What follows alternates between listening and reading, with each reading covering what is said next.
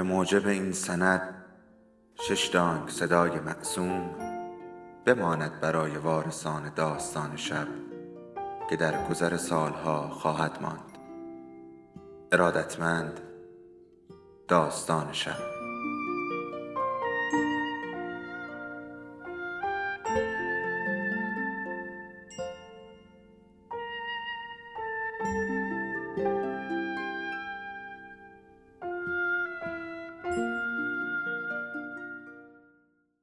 یکی بود، یکی نبود.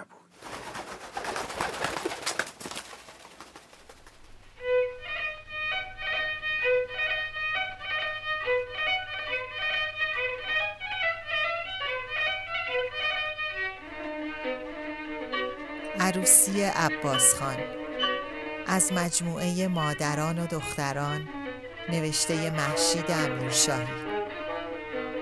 فصل 13. خبر فیصله کار محفل نشاط می‌طلبید و عباس خان دست به دامن سید شد تا مجلس شادمانی را علم کند.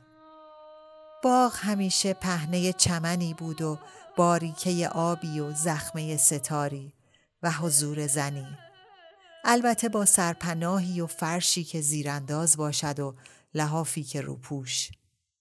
زن با صدای دورگه دود خورده‌اش می‌خواند: کنون چه شده که بی خبری، به جانب ما نمی نگری. بازوها را از خود دور می گرفت، دستها را از مچ به پایین شل می داد و آهنگ زنگهایی را که به انگشت میانه و شست داشت امتحان می کرد. کمانچکش داشت سازش را کوک می کرد. سید سر پله نشسته بود و دل و قلبه را به سیخ می کشید. عباس خان هنوز نیامده بود. زن گویی برای خودش می خواند: مرا گفتی چو من یاری نداری، تو هم چون من گرفتاری نداری. چه دانی حال زاره می دلان، آخ می دلان را که بر دل دامده، آخ دامده داری نداری. کمانچکش در حال کوک گردن به زن گفت: برو لباستو عوض کن، حالا میرسه. زن زنگ‌ها را از انگشتان باز کرد و با بغچه‌اش به ته اتاق رفت و به کمانچکش گفت: تو می‌خوای همه شب با همین چوخا بشینی؟ کمانچکش خنده‌ای کرد که شبیه عطسه بود. من دارم مثل خایه حلاج می‌لرزم، سردم، باد پاییز تو هواست. زن چادر و روسری را از سر گرفت و از داخل بغچه یل چسبانی را که به رنگ ارغوان بود و دور یقه و آستینش گلابتون دوزی شده بود در آورد و به بر کرد و شلوار سیاه گشادی را که دمپایش کش داشت پوشید و روی شلیته گلداری که حاشیه‌اش پولک دوزی شده بود و آمد روبروی مطرب ایستاد. انعکاس نور چراغ لامپا بر پولک‌های شلیته سایه و روشن می‌شد. کف دو دست زن از حنا یک پارچه نارنجی بود و صورتش از سرخاب یک دست پشت گلی جز سالک براقش که میان دو ابرو و زیر خط گیسو نشسته بود. سید سیخ‌های کباب را آماده کرده بود و حالا در حال افزودن سبزی و پنیر به سینی عرق بود و در استکانها آب می‌گرداند.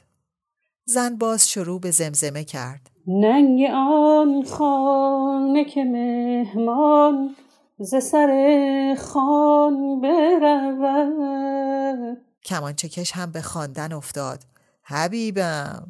زن ادامه داد: جان نثارش کنون اگذار که مهمان برود. کمانچکش تکرار کرد: برود، و نغمه چند نوت زیر و بم از کمانچه بیرون داد.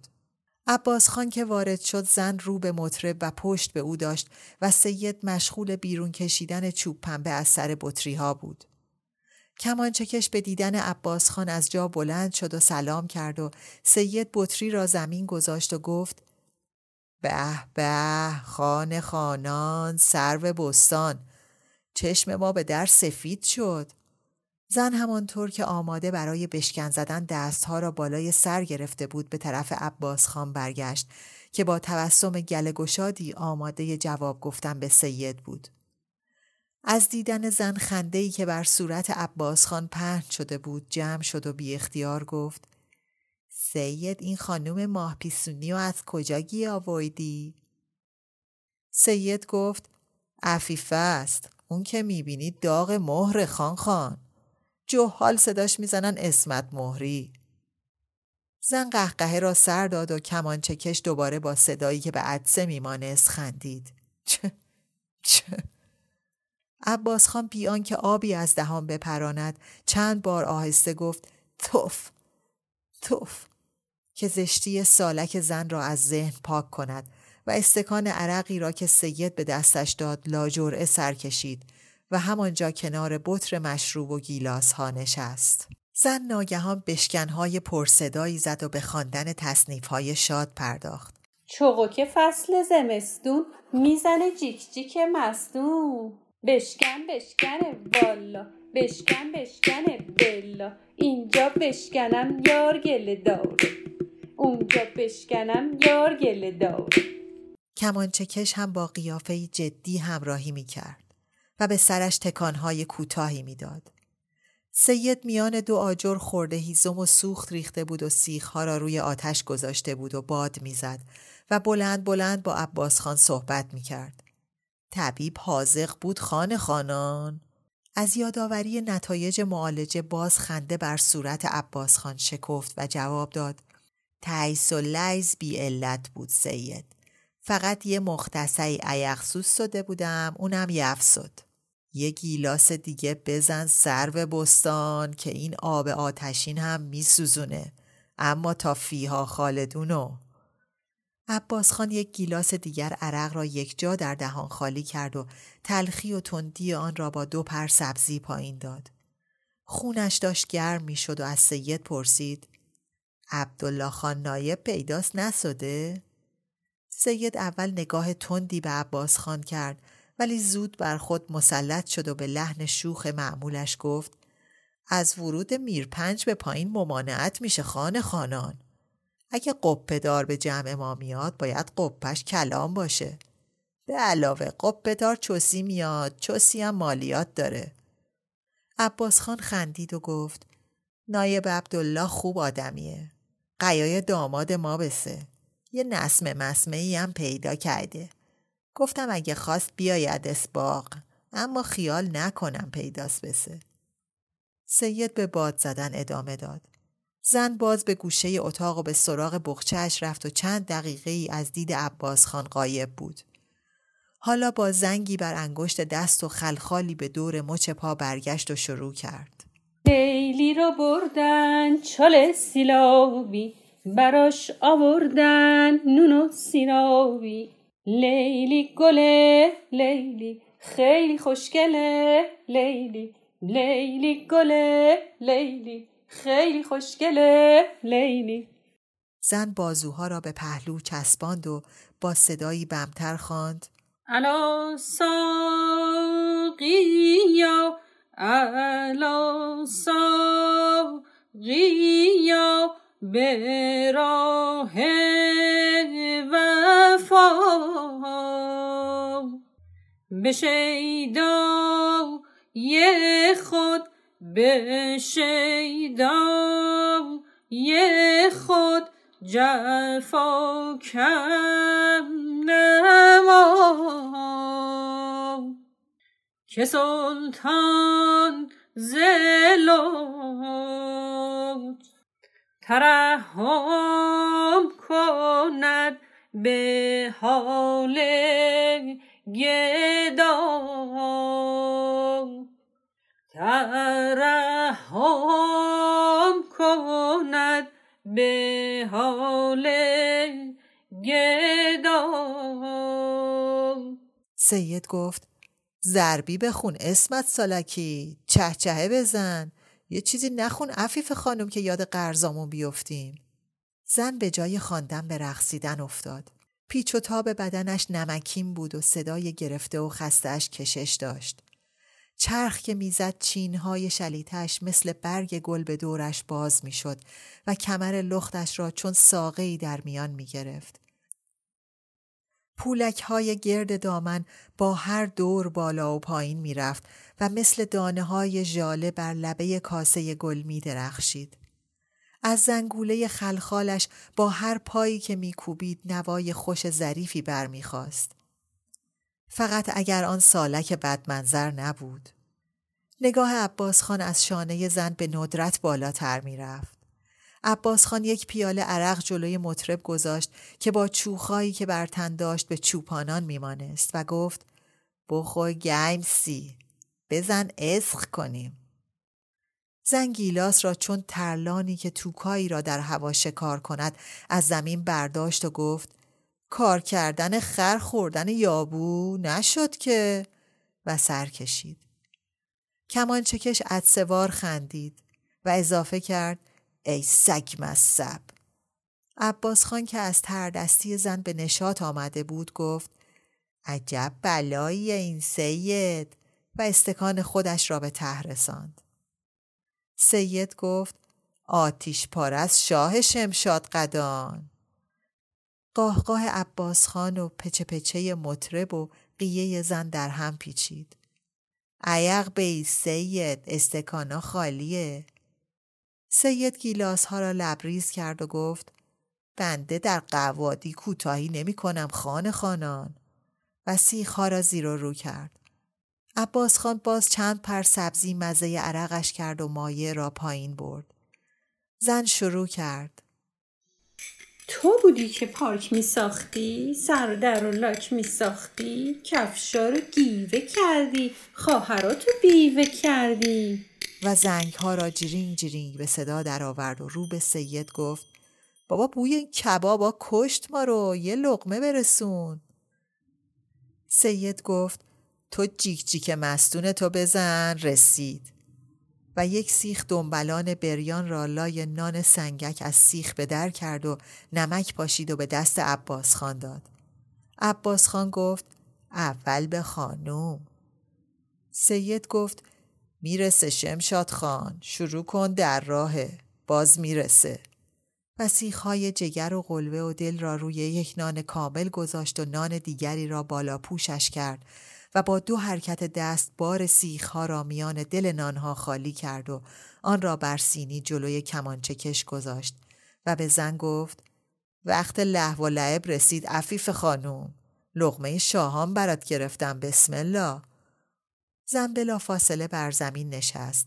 زنگها را از انگشتان باز کرد و پاهای خلخال بسته‌اش را در دو طرف سینی باز کرد و به خوردن و نوشیدن مشغول شد. نیم بالاتنه کمانچکش بر سینی خوابید و همانقدر که برای خندیدن دهنش قنچه میماند برای خوردن دروازه میشد. چنان به نان و کباب دندان میزد که گویی به جنگشان رفته است. با انگشت نیم لقمه جویده را در گوشه لپ جا میداد و گاز دیگری بر میگرفت و مشت سبزی را در لپ دیگر میتپاند. سید دسته بعدی گوشت‌های به سیخ کشیده را روی دو آجر مستقر کرد، با فوتی میان آتش دمید، ولی قبل از آن که به باد زدن بپردازد، شیشه‌های خالی مشروب را به گوشه‌ای گذاشت و به طرف حوض که با سرپناه فاصله چندانی نداشت رفت و یک بطر دیگر عرق از داخل آب بیرون کشید و وسط سینی گذاشت و گفت خوب نوش جان شد، بطر چهارمه. و به عباس خان گفت کباب بخور، اندرونت خالیه. خون در رگ‌های عباس خان جوشان میگشت و در شقیقه هایش میکوبید. سرش به دوار مطبوعی افتاده بود و رغبتی داشت که به خوردن رغبت نمیکرد و فقط عرق میطلبید.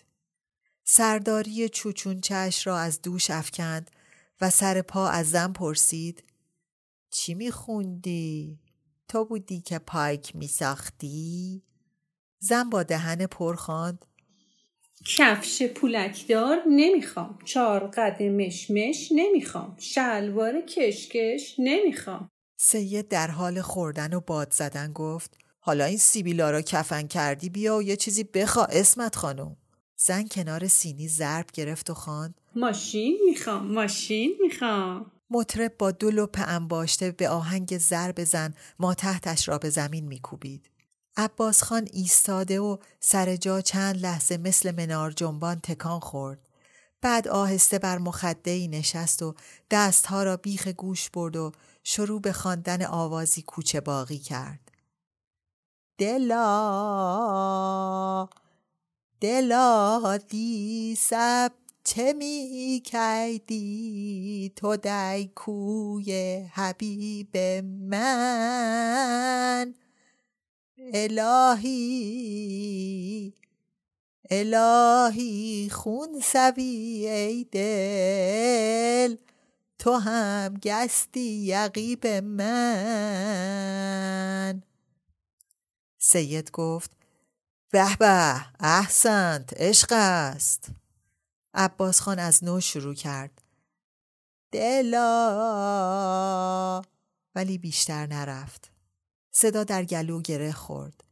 زن دستها را ابتدا بر نان و بعد بر شلیته مالید و مختصری از سینی فاصله گرفت و با چهچه خواند دوش در آغوشم آمد آن مه نقشم، کاش که هرگز سحر نمی شدی آن شب، هست به سر تا هوای کعبه مقصود، کوشش راکب خوش است و جنبش مرکب. مطرب هم تنه را از روی سینی برداشت و کمانچه را به دست گرفت و ناله‌ای سوزناک از آن بیرون داد و لقمه زد.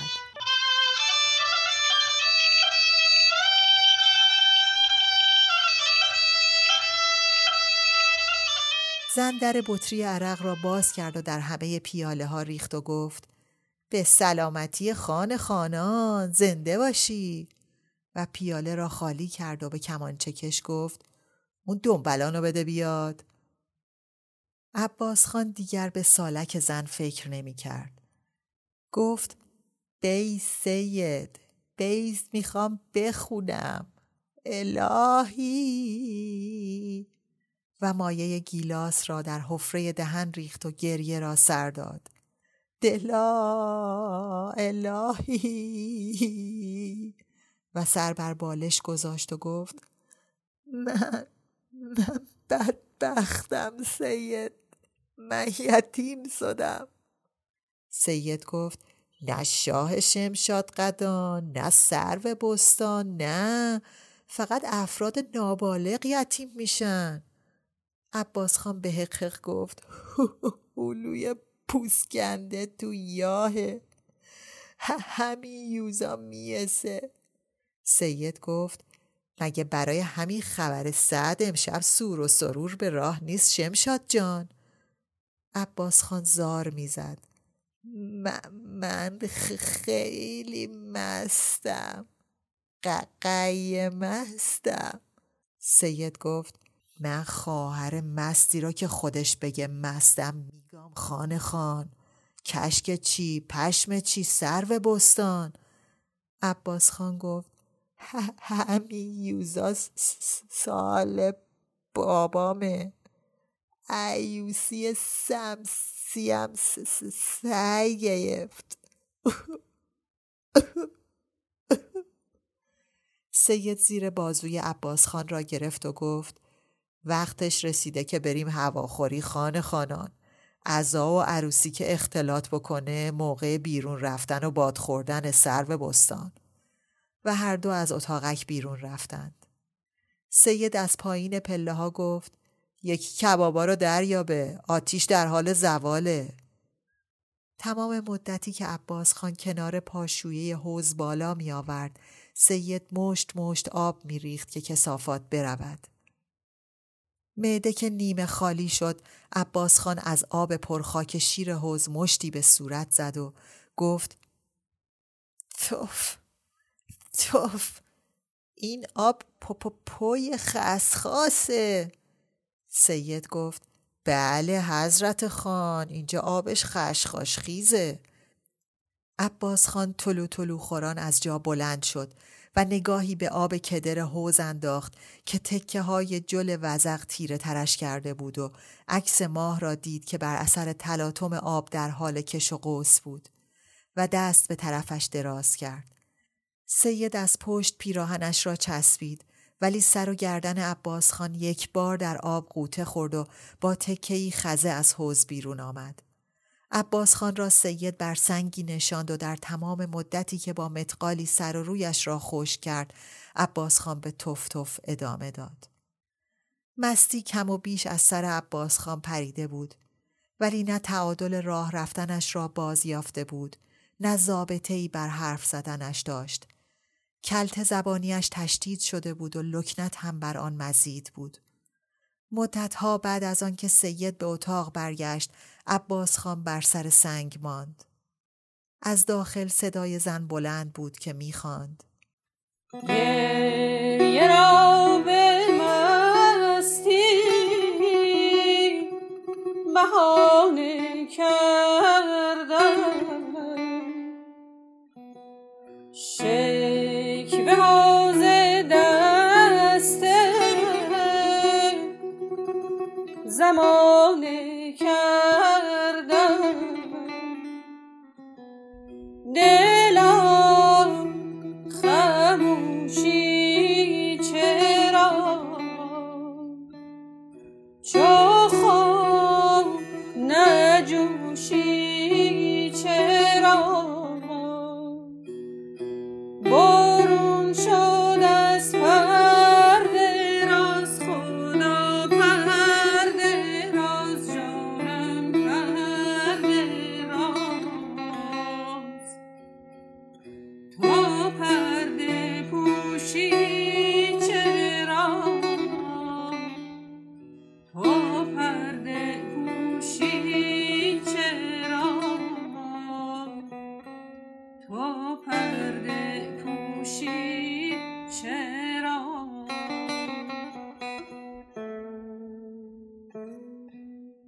بالاخره مورمور سرما عباس خان را از جا بلند و روانه کرد.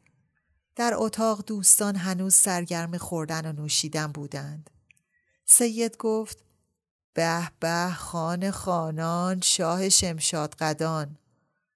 زن گفت: به سلامتی خودم و خودت، زنده باشی، و استکان را سر کشید. کمانچکش سرداری چوچونچه‌اش را با پچه پچه بر روی شانه های عباس خان انداخت و گفت: خوب سرده، نچاین یه وقت، منم دارم میلرزم. سید لقمه به دست از جا برخاست و تهمانده آتش میان دو آجر را با یک تکه هیزم پخش کرد و جرقه ها را زیر ضربات هیزم گرفت تا دیگر نوری از تهمانده چوب ها ساطع نبود.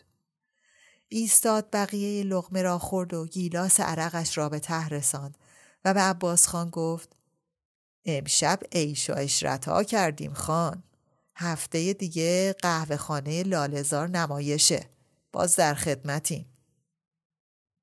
و به طرف عباس خان خم شد و کیف پولش را از جیب سرداری بیرون آورد و به نجوا گفت: من حق و حساب مطرب و عفیف خانومو بدم بریم.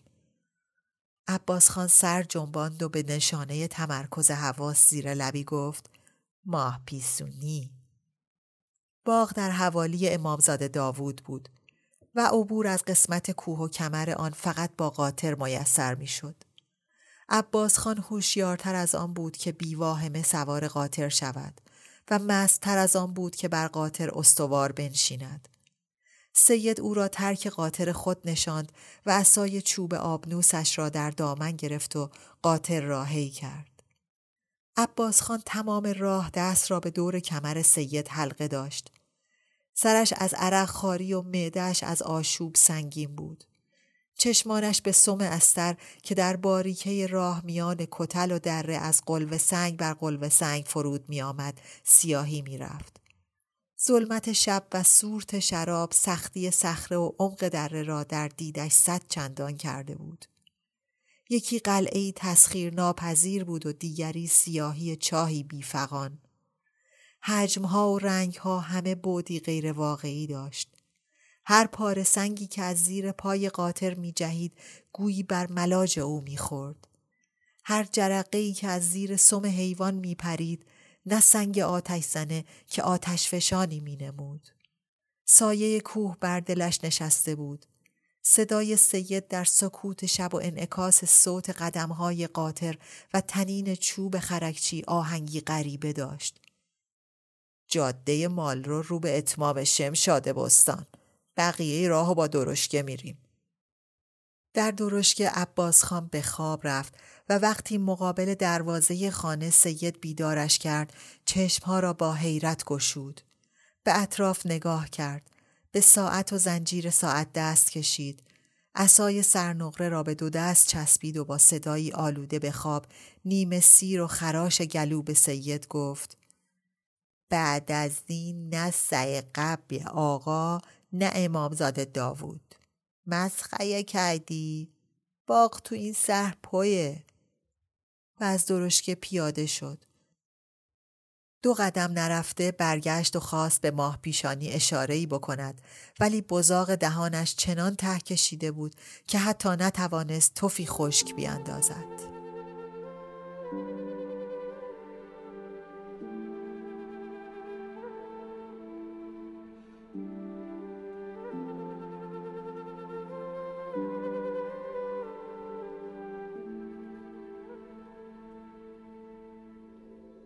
داستان شب بهانه است برای با هم بودن، دور هم نشستن، شنیده شدن.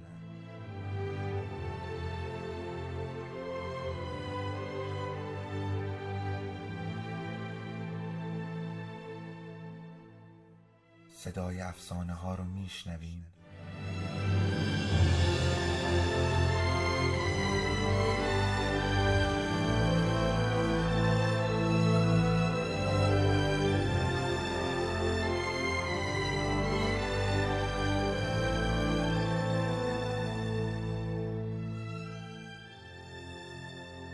شبتون بخیر.